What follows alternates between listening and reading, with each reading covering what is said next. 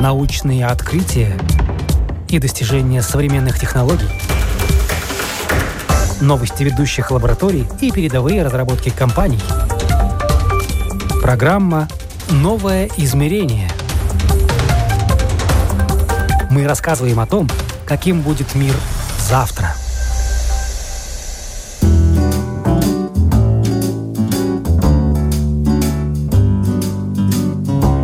Психология на грани фантастики. Технологии сегодня все больше используют для того, чтобы помочь человеку справиться с ментальными трудностями. Консультации специалистов уходят в онлайн. Заботу о состоянии человека берут на себя гаджеты. Психологическую помощь начинают оказывать дистанционно и все больше отходят от общих рецептов счастья, предпочитая им индивидуальный, персонифицированный подход. Меня зовут Яна Ермакова, это программа «Новое измерение», и сегодня говорим о психологии из будущего. Сейчас эти технологии только разрабатываются, но, возможно, в скором времени станут неотъемлемой частью нашей жизни.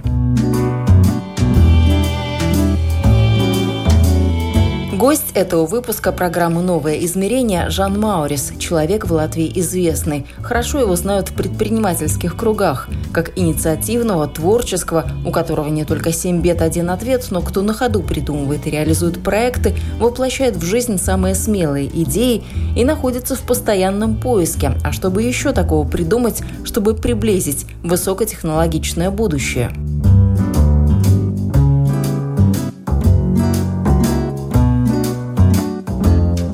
так давно Жанна заинтересовала психология. Не потому, что модное направление, а потому, что знания о человеке становятся все более и более востребованными в современном мире. Все мы хорошо знаем поговорку «Скажи мне, кто твой друг, и я скажу, кто ты». Идея, которую продвигает Жан Маурис, похожа по сути, но отличается от этой поговорки в деталях. Чтобы человеку рассказали о нем самом все и даже больше, нужна пара минут – всего за один короткий видеозвонок специалисты по методологии определяют, к какому типу мышления принадлежит человек. Ну а дальше начинается самое интересное. На основе полученных данных испытуемый получает рекомендации. Что делать, чтобы стать счастливее и не переживать по пустякам? Можно ли доверять таким советам? На этот вопрос управляющий компанией Harmony Human Technologies Жан Маурис отвечает однозначно «да, конечно, можно». Впрочем, найдется немало скептиков, кто такие технологии посчитает шарлатанством. Так что давайте прямо сейчас обо всем по порядку. Все-таки как работает психология на расстоянии? Мы занимаемся на самом деле, а, с одной стороны, очень простой вещью, с другой стороны, достаточно а, сложной. То есть мы по выражению, по структуре лица по жестам человека и по его речи, то есть э, в виде видеоинтервью, э, определяем встроенные э, когнитивные шаблоны поведения. То есть, грубо говоря, с каким устройством каждый человек э, своего разума родился. То есть, если посмотреть на детей, когда они рождаются, они все как белый лист, с одной стороны, а с другой стороны, они все разные. Это и есть те встроенные поведенческие шаблоны, с которыми мы рождаемся. Потом, по ходу нашего взросления, проходя через школу, проходя через институт, в нашей семье, среди друзей, мы начинаем использовать другие поведенческие шаблоны, которые нам иногда навязаны, иногда нам кажется, что так правильнее, чем мы действовали до этого. И проблема возникает, и проблема, которую мы решаем, когда вот эти вот шаблоны, полученные в ходе взросления, не соответствуют и входят в конфликт с теми шаблонами, которые заложены в нашем э, сознании на момент рождения. То есть шаблоны нашего мышления, как мы мыслим. Мы все по-разному воспринимаем информацию, мы по-разному ее анализируем, и мы по-разному э, ее выдаем. И, соответственно, э, то, что мы делаем, мы показываем, как на самом деле построен процесс мышления у каждого конкретного человека, как он построен врожденно. Он не меняется со временем. То, что меняется, это то, что мы пытаемся во время взросления какие-то э, шаблоны, какие-то шаблоны поведения и мышления взять и применить на себя абсолютно неосознанно, думая, что это нам станет, э, это нам поможет, это нас сделает там лучше, конкурентоспособнее и так далее. Если звучит запутанно и сложно, Жан Маурис, чтобы не быть голословным, приводит пример из жизни. Когда поведенческие шаблоны входят в диссонанс, выражается это в банальном кризисе среднего возраста идеальнейший пример этой проблемы – это кризис среднего возраста. а, когда человек э, работает, у него есть дети, семья, вроде все в порядке, но какое-то внутреннее чувство, э, что что-то не так. Вот оттуда и есть э, это несоответствие и рассинхронизация шаблонов врожденных и шаблонов приобретенных. Это вы нам точно кризис среднего возраста описываете, а не кризис каждого года и каких-то катаклизмов в мире? А, на самом деле... Это меняется, нет, как это, кажется? Сами шаблоны, естественно, меняется. Э, просто кризис среднего возраста, он такой понятный всем. Да? То есть у каждого, естественно, свои кризисы, свои битвы а, и так далее. А, но на самом деле это то чувство, оно называется... Э, когда что-то не так. Да, когда что-то не так, и оно какое-то внутреннее, это вот кто-то внутри скребет и говорит, вот что-то здесь не... Вот работа это не та, или это не тот мой выбор в плане профессии, или это не тот человек, с которым мне хочется там общаться, или дружить, или жить, или строить семью. То есть вот это вот чувство, оно и есть из-за того, что мы пытаемся применить те приобретенные шаблоны на свое мышление, которое не соответствует по структуре этим приобретенным шаблонам. Выражается оно абсолютно по-разному. У всех, как я говорю, яркий пример – это вот кризис среднего возраста. Что вы делаете дальше с этими шаблонами? Вам они зачем? Вы их изучаете? Что дальше? А, естественно, у нас есть целая методология, а, построена психологами, а, и она позволяет, то есть мы даем человеку его портрет мышления. Мы говорим, вот, вот это портрет вашего мышления. А, и мы не даем его в плане описательном, то есть, ну, вы там очень часто говорят, это все идет еще от Карла Густава Юнга, а, вся эта теория и вся эта методология. Мы не говорим человеку интроверт или экстраверт, потому что это не дает человеку ни, никакой полезности. То есть там коэффициент полезного действия ноль. Окей, я интроверт, что дальше? Что с этим делать? Мы э, даем человеку набор не правил даже, а рекомендаций, как ему поменять своего поведения, чтобы он чувствовал себя спокойнее, а, чтобы он а, перестал вгонять себя в комплексы, потому чему ему не надо вгонять себя в комплексы, чтобы он сфокусировал свое а, действие на своих сильных сторонах, чтобы он перестал пытаться усилить свои слабые стороны, чтобы он в этих слабых сторонах искал помощи или у коллег, или у друзей, или у семьи, еще где-то. Все это в электронном виде, эти рекомендации, да, анализ человека? Да, да, это все в электронном виде, путем интервью, видеоинтервью, буквально три минуты, при том, что нам абсолютно не важно, о чем вы говорите. То есть вы можете рассказывать о погоде, вы можете рассказывать о том, как вы были там, не знаю, на каком-то премьере в опере, неважно где, неважно на каком языке. То, что нам важно, это э, структура лица, э, нам важны эмоции, как вы их выражаете, как вы говорите, насколько это экспрессивно, спокойно, э, какой ритм речи. Но большинство, конечно, данных мы получаем только с визуального лица человека, ну то есть с его устройства.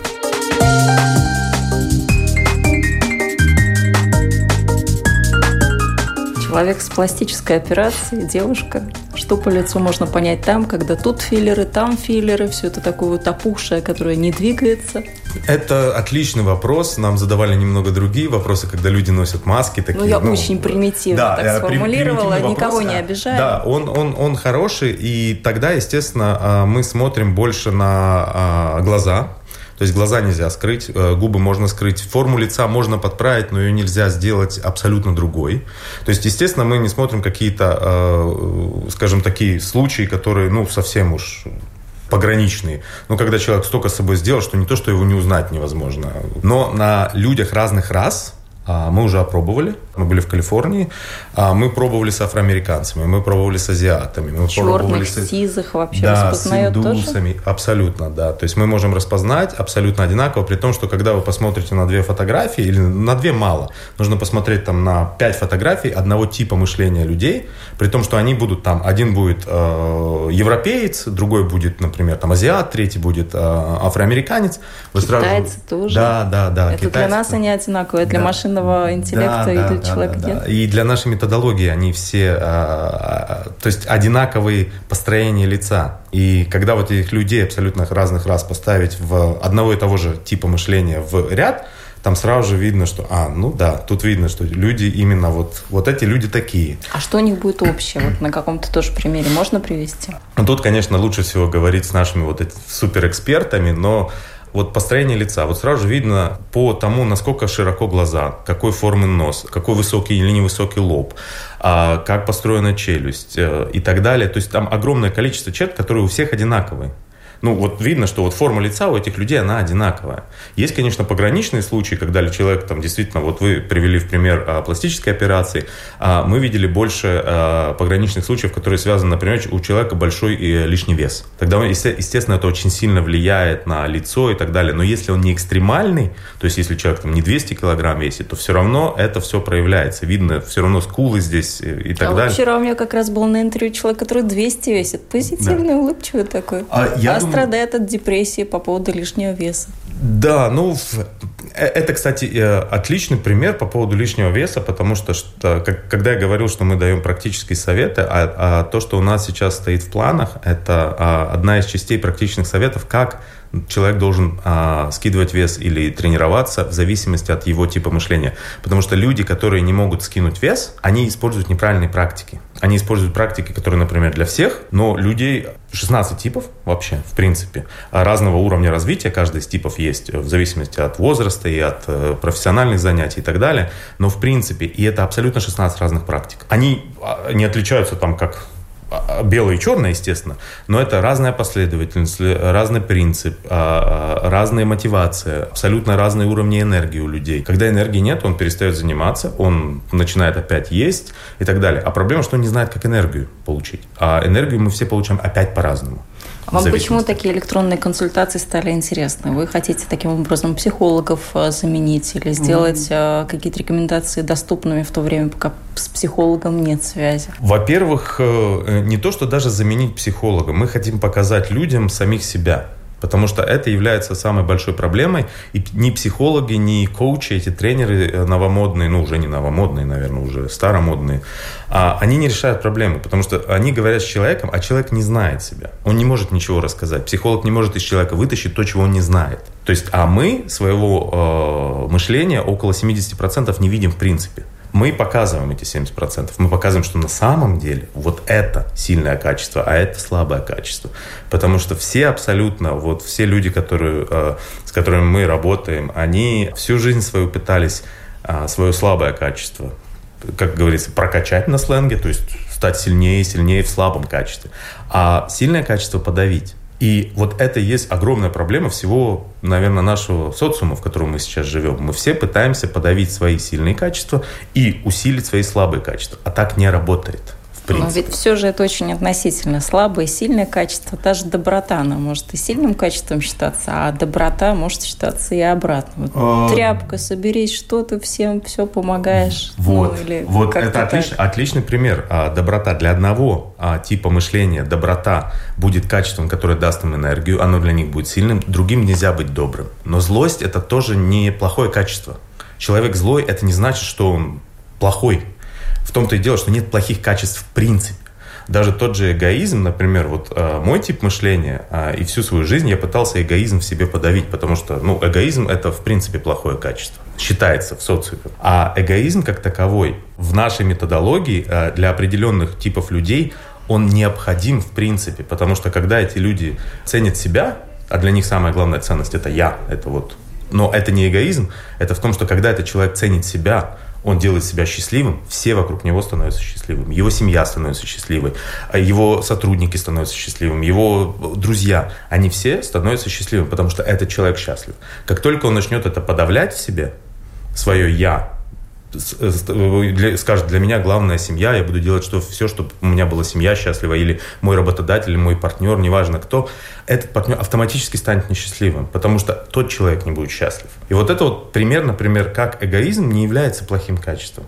Конечно, эгоизм, когда ты думаешь только о себе и проходишь мимо, там, не знаю, человека, который на улице, там, не знаю, задыхается, это немного другое там, там другие причины. То есть но... у эгоизма есть много разных граней. Вот мы к чему пришли. А Конечно. А с чего вы э, начали интересоваться этой темой? Как вы к ней пришли? Это самый банальный вопрос, наверное, который можно задать, но тем не а. менее, история, с чего все началось? История моя личная началась с этой компании э, около 9 месяцев назад всего лишь. Они занимаются этим уже два года практически. Э, и э, человек, который основал, Андрей, он хороший мой друг, мы с ним вместе инвестировали в различные другие проекты.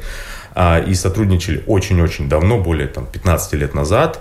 И вот он пригласил меня в этот проект, а, такой амбициозный этой. Ну, вот это вот дело моей жизни, потому что у него много уже бизнесов, которые работают. Я тоже уже, скажем так, доказал все, что я мог доказать и миру, и себе. А, но э, он говорит, вот это, вот здесь нам нужно действительно сделать что-то крутое и поменять этот мир. Я был очень скептичен, честно говоря. То есть э, это все больше выглядело как магия, а немного попахивая астрологией и всем таким. То есть во что я, в общем-то... Манипуляциями. Манипуляциями. И так далее. Именно так, то есть такими вещами. А, но на самом деле, когда я начал углубляться в это самое, потому что я всю жизнь занимаюсь таким небольшим самосовершенствованием. То есть мне хочется стать там тут лучше, тут почитать, а, какие-то, как быть продуктивнее, как работать не 8 часов в день, а 4 часа в день. И э, быть настолько же продуктивным и получать такую же там и финансовую отдачу и так далее, и так далее. То есть огромное количество практик э, и книжек, и, и видео, которые я просмотрел, попробовал. Так. и я внутренне понимал, до того, как я ознакомился с полностью этой методологией, что что-то не так. Методология, как планировать свои дела, одна работает, а другая абсолютно нет. Хотя вроде она должна работать, она для всех там вот этих людей работает. Теперь я понимаю, что нету а, одной методологии, которая работает для всех, даже в простейших вещах планирования дел и, и, и выполнения их и так далее. У каждого человека мышление а, заточено под разные вещи.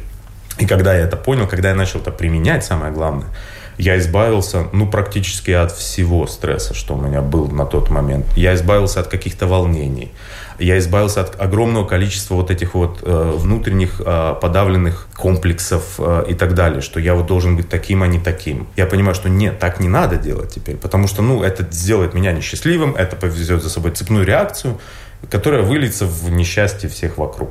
Вот это для меня закрыло вообще вопрос самосовершенствования, какого-то а, спокойствия, медитации, которые для меня никогда не работали. Я пытался их, пользовался, мне казалось, что они работают, но я все равно никакого ощущения того, что вот я сейчас себя чувствую спокойно, у меня не было.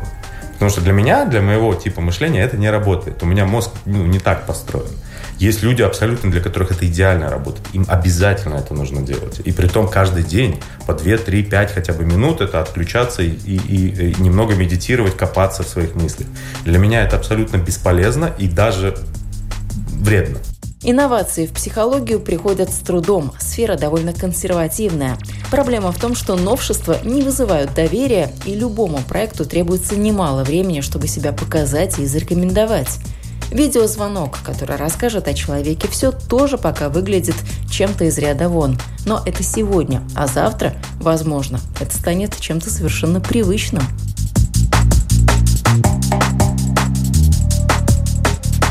Как вы проверили, что вот это трехминутное интервью, вот все вот эти рекомендации, что все это работает, что методология, там нет никаких а, белых пятен и все окей. Там более тысячи человек было, да, на ком вы все это тестировали? Да, да, да, более тысячи человек. А, мы тестировали все при помощи, то есть мы сначала строили, скажем так, научную базу, саму методологию при помощи наших трех экспертов и а, тестировали. А, кстати, кто это? А главный эксперт у нас Евгений, он э, более 15 лет занимается психологией и э, когнитивными шаблонами, когнитивными шаблонами поведения и так далее. И он был и психологом таким классическим, который там а, один на один сессии, и были у него и группы, и классы и так далее. И он вот, исходя из своего опыта, начал, начал сводить это все вместе и, и базируясь на уже существующих разных методологиях, собирать нашу. А, говоря о том, как мы проверили, идеальная лакмусовая бумажка, что происходит с человеком после того, как он получает свой портрет. Там есть э, два варианта. К нам в основном приходят люди, это предприниматели, это лидеры команд, это какие-то люди, которые э, не то, что они там миллионеры, но у них есть какой-то уже э, багаж э, и понимание того, что они ведут какую-то команду. У них может быть там пять человек команды, еще что-то. То есть у них есть какие-то люди, с которыми они хотят построить отношения. И лакмусовая бумажка, то, что мы им показываем, мы им э, рассказываем про них, показываем их портрет, они говорят, вау, Классно. Ну, давайте теперь с вашей командой пообщаемся. А команда – это профессиональная часть его жизни. Он говорит, подождите, пообщайтесь с моей семьей. Я хочу узнать, кто моя супруга, например, или супруг, а кто мои дети и какие у нас отношения. Все. Ну, насколько это реально вот так вот прям семью на это подбить, потому что пришел бы ко мне такой человек, я бы ему сказала, я себе все знаю и все. На этом а, все бы закончилось. Э, не проблема, конечно. Мы не, не, не пытаемся никого убедить ни в чем. То есть мы э, говорим, что так есть, мы в этом уверены. У нас есть э, абсолютно все доказательства того, что так есть. Поэтому как бы тут верить или не верить, э, вопрос каждого конкретного человека. И прийти, не прийти, попробовать, не попробовать, тоже вопрос. Ну Потому хорошо, что... давайте так, собрали идеальный вариант, собрали да. мы все данные, что дальше? А дальше мы рассказываем, что в результате, э, какие отношения. То есть мы не только говорим о каком-то типе мышления, мы рассказываем, как два типа мышления взаимодействуют. То есть, например, если у меня один тип мышления, у моей супруги второй тип мышления, а есть определенные принципы взаимодействия. Вот, и можно очень четко понимать, как построить правильную коммуникацию, как э, не впадать в какие-то крайности, как э, слушать человека и что слышать, самое главное, потому что разные типы мышления выдают абсолютно разные слова даже, имея в виду то же самое. И вот это недопонимание в отношениях, именно э, в семье или с партнером, неважно, оно очень часто убивает и отношения, и брак, и, и семьи, и так далее. С детьми еще проще. А, ни в коем случае а, не, не, не, не толкать ребенка туда, а, где он будет закрывать свои слабые стороны. Наоборот, дать ему раскрыть свои э, сильные стороны и рассказать, какие они. И прям вот в нашей семье у нас четверо детей, и это прям видно ну, невооруженным взглядом. То есть мы, мы смотрим на профили детей, мы смотрим, и мы перестаем даже думать о том, что вот, например, нашей младшей девочке нужно вообще какое-то время уделять математике. Пусть она ее тянет, как она тянет ее, там на какие-то там пятерки, чтобы она просто ее вытянула. Потому что у нее абсолютно нет склад ума. Ей вообще это не нужно. Да, ей нужно знать, что такое 2 плюс 2 равно 4. Но когда это там дойдет дальше, она абсолютно креативный ребенок, она ребенок э, действия. В семье мы, мы сейчас понимаем, что для каждого ребенка хорошо. И сам ребенок это понимает. Они сразу же становятся намного расслабленнее, они становятся более счастливы. Они понимают, что вот здесь я хорош, при том, что мы не говорим какой-то очень маленький, тоненький путь. Вот ты можешь быть только вот этим. Мы говорим целый, вот, целый сектор. Вот, вот смотри, сколько у тебя есть, но у тебя есть сильные стороны. Вот это твои сильные стороны. Вот их продолжай улучшать, становиться сильнее, сильнее, сильнее.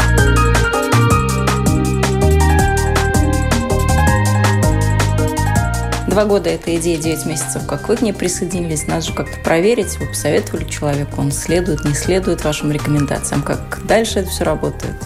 А, дальше э, все работает, э, скажем так, у нас э, находится сейчас, у нас есть целая лаб, мы ее называем лаборатория, ну там эти три человека и работают, наши эксперты, они делают разные модели на основе а, типов сознания, а, моделей взаимодействия, моделей ресурсов и так далее. Например, как это работает? Э, один из э, экспериментов, который мы сейчас будем делать, это первое, мы показали портрет вам, понятно. А второе это а, не второе, а следующее какое-то из следующих. То, что мы сейчас а, будем пилотировать, это а, анализ состояния. То есть каждый человек э, испытывает какое-то э, базовое чувство в определенный момент времени. То есть не чувство то, что мне сейчас тепло или холодно, это одно, это вот моментальное сейчас, это физическое, а находится в каком-то состоянии в плане внутреннем, то есть какое-то время. То есть я, например, грущу, или у меня злость, и она вот такая вот, вот внутренняя, она долгосрочная, это там неделю длится, две и так далее. И мы знаем, как это отследить. Мы позволяем человеку понять, где проблема. То есть вот э, если у человека злость, то, например, там определенному типу мышления нужно прояснить цели свои, вот цели на год, на какое-то время, потому что он потерялся где-то. А если у человека, например, грусть у определенного типа человека, ему нужно начать, например, что-то новое, заняться чем-то новым, потому что грусть у него возникает в момент окончания а, какого-то предыдущего этапа, при том, что это может быть и работа, и какие-то личные, и хобби, неважно что, но а, что-то закончилось, у него появилась грусть. Ему кажется, ну, вроде закончилось, и оно может абсолютно классно закончиться. То есть он или заработает денег, или произойдет что-то еще хорошее. Но окончание хорошее, человек даже не, не может себе представить, что он может испытывать грусть, а он внутри грустит. Он грустит и не понимает, откуда эта грусть берется. Мы говорим, а, у тебя такой а, тип а, мышления, и у тебя грусть а, как базовое чувство. Значит, ты должен, на, на, например, поставить себе новый а, вектор развития, то есть заняться чем-то новым, сгенерировать новую идею, присоединиться к новому там, клубу шахматистов, неважно что, но что-то сделать новое, Потому что тогда сразу же грусть пройдет. При том, что неважно, это понравится или не понравится человеку. Это абсолютно вторично. Но когда он это сделает, у него грусть пройдет, и он начнет вот видеть... на чем-то другом уже, да? Да, он начнет куда-то дальше двигаться. То есть а самое главное, это вот анализ текущего базового чувства. И для каждого типа мышления это разный совет, абсолютно разный. То есть для меня, например, э, чувство злости вообще это то, откуда я беру э, энергию. Но опять же, зло, оно не такое зло, что я злой на всех. Но вот это вот внутреннее чувство, что вот как бы злость, оно генерирует энергию для меня. Это мой реактор, так скажем. А есть у других, для которых вот чувство, а, наоборот, а, грусти, это вообще базовое чувство. Они должны всегда в нем находиться. Тогда они максимально продуктивны, они делают классные вещи и так далее. Но для общества ну грустить нельзя, ну ты меланхолик, с тобой что-то случилось, у тебя депрессия, тебе нужно себя чем-то развеселить. И, и люди на это ведут, они пытаются это сделать, они пытаются выйти в мир, что-то сделать, они наоборот делают еще хуже себе. Потому что их чувство грусти – это чувство полного спокойствия. Когда у них грусть, они спокойны. Абсолютно. Вот. У меня грусть – это ужаснейшее чувство, значит, у меня большие проблемы где-то. А у этих людей грусть – это, наоборот, хорошее чувство, тогда они могут что-то производить и для семьи, и для себя лично, и для работы, неважно для чего. То есть вот мы про это говорим сегодня.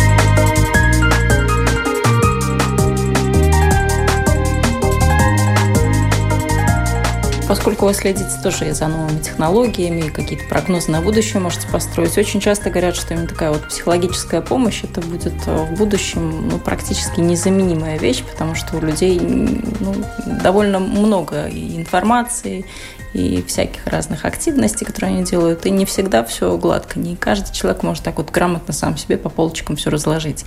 Что будет актуально в будущем? Какие тренды, какие тенденции вы видите сейчас вот э, из всех тех технологий, которые есть? В определенный момент вот все, что связано с ментальным и физическим здоровьем, оно сольется в каком-то технологическом экстазе, так можно сказать. То есть сейчас вот часы, которые на мне, они меряют пульс. Да. Есть уже а, Apple часы, которые меряют, делают э, электроэнцефалограмму. И все это физическое, это все очень хорошо. Оно тоже отражает очень много наших внутренних а, событий. Но когда оно скомбинируется с а, нашим а, ментальным, с нашим мышлением, тогда, мне кажется, наступит именно тот момент, когда часы, например, будут говорить, что у вас сейчас точно какая-то стрессовая ситуация, там вам нужно сделать то, то, то, или, например, через какое-то время скажут, вы давно не общались с вашими детьми, вам нужно а, обновить отношения, или вам нужно обновить отношения с вашими родителями. То есть, когда они будут помогать не потому, что это нужно делать, а для каждого человека это будет, во-первых, очень персонифицировано, в зависимости от его, а, во-первых, типа мышления, в зависимости от его а, физических данных, в зависимости от его нагрузки, профессиональной работы и всего остального, это будет супер персонифицировано. То есть это будет помощник, который будет именно помогать вам жить полноценной жизнью. Он снимет э, огромное количество, э, я это называю проблема принятия решений. Огромное количество решений мы принимаем подсознательно и неправильно. Это и есть то, что нас ведет к тому, что а, я опять не сделал то или сделал то не так и, и так далее. То есть ведет к стрессу опять какому-то. Почему не так? А кто знает, как правильно? Никто же не знает. А, естественно, естественно. Но есть решения, которые просто неверные в плане, а, скажем так, может быть, неверный, неправильное слово. А, наверное, я бы поправил его не на неверный, а нецелесообразный. Ну, то есть, это решение, да, оно как бы вроде окей, его можно было принять, но оно ни к чему не приведет. Оно только создаст больше проблем. Ну есть... вот вам сколько приходит в день различных сообщений, мейлов, э, уведомлений, которые связаны и с часами, и с э, мейлом, и с телефоном? У меня Огромное очень... же количество. У меня практически все отключено. Вот, я к чему да, веду, да. что вот когда приходит еще и на телефон что-то или на часы, ну вот просто хочется моментально все это выключить, чтобы ничего не беспокоило. Там время, пульс максимум, мне кажется, нет? А, да, это э, абсолютно, скажем так, Опять же, от типа мышления люди разные. Есть люди, которые, которые наоборот хотят, которые все будут видят. Читать, да, они будут пить смотреть воду, все. шагать 250 шагов и так далее, да, и так да, далее. Да, да, да, да, именно так. Такая, Покажите такие люди хоть есть. одного человека. А, есть, правда? Которые шагают, пьют воду. Ну, вот прям по часам, вот часы сказали, все, я пошел, водичку а, себе налил. А это вопрос привычки. Это отлично, потому что э, когда я э, начинал свой процесс там похудения, я себе тоже все в календарь ставил. У меня все нотификации, везде все пинкало. Но через месяц я это все отключил, потому что э, 30-40 дней нужно, чтобы привычка появилась. После этого это не, в этом нет необходимости. Наша именно задача, то, что мы тоже пытаемся при помощи нашего сервиса сделать, мы не говорим, что теперь с нами нужно будет жить всю жизнь, и мы тебе будем рассказывать, как вот жить. Мы, наоборот, пытаемся рассказать, вот попробуйте это сделать, вот это и это, течение какого-то времени вы увидите, насколько вам станет легче, и это войдет в привычку автоматически. И все, и вам не нужно будет рассказывать о том, что если вы чувствуете злость, вам нужно пойти и сделать то-то, то-то, то. Это будет автоматически. О, у меня опять какая-то злость я чувствую. Надо вот сделать это, это. О, все, злость прошла. Все хорошо, э, появилось это. Поэтому э, я просто не думаю, что нотификации будут в таком виде, в котором они сейчас, что вот все жужжит, что-то пинкает все время со всех сторон. Я думаю, что они будут более умными, то есть они будут понимать, когда можно это сделать, когда нельзя, то есть они будут понимать, чем мы занимаемся. То есть, например, сейчас у меня стоит встреча в календаре, и вот когда календарь автоматически с моим телефоном скажет, что когда у меня встреча в календаре, перестать там жужжать часами и телефоном, это скоро произойдет. И этой проблемы не будет. А когда я вышел со встречи, не проблема, мне пришли какие-то нотификации, при том, что нотификации должны а, тоже иметь приоритеты. Нотификации с Фейсбука о лайке – это ну, ни о чем. А, например, нотификация о том, что мне жена что-то написала, это уже другой разговор. Или дети что-то написали. Я их должен получить, даже если у меня WhatsApp выключен.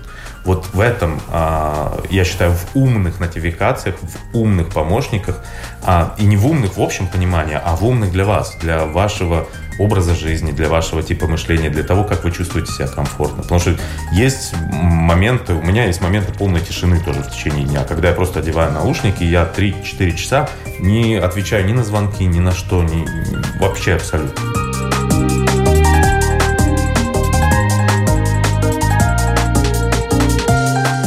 Как человек от IT-сферы тоже большое количество времени да. там проработали. Когда это все появится? Когда вот это все умное, действительно умное, придет к нам а, в нашу жизнь? Если задаться, на самом деле, э, задачей такой, то э, практически все уже есть. Оно все разрознено, оно все в разных продуктах. Там такие часы умеют то, такие умеют то, там умный дом умеет это, там умные камеры умеют то.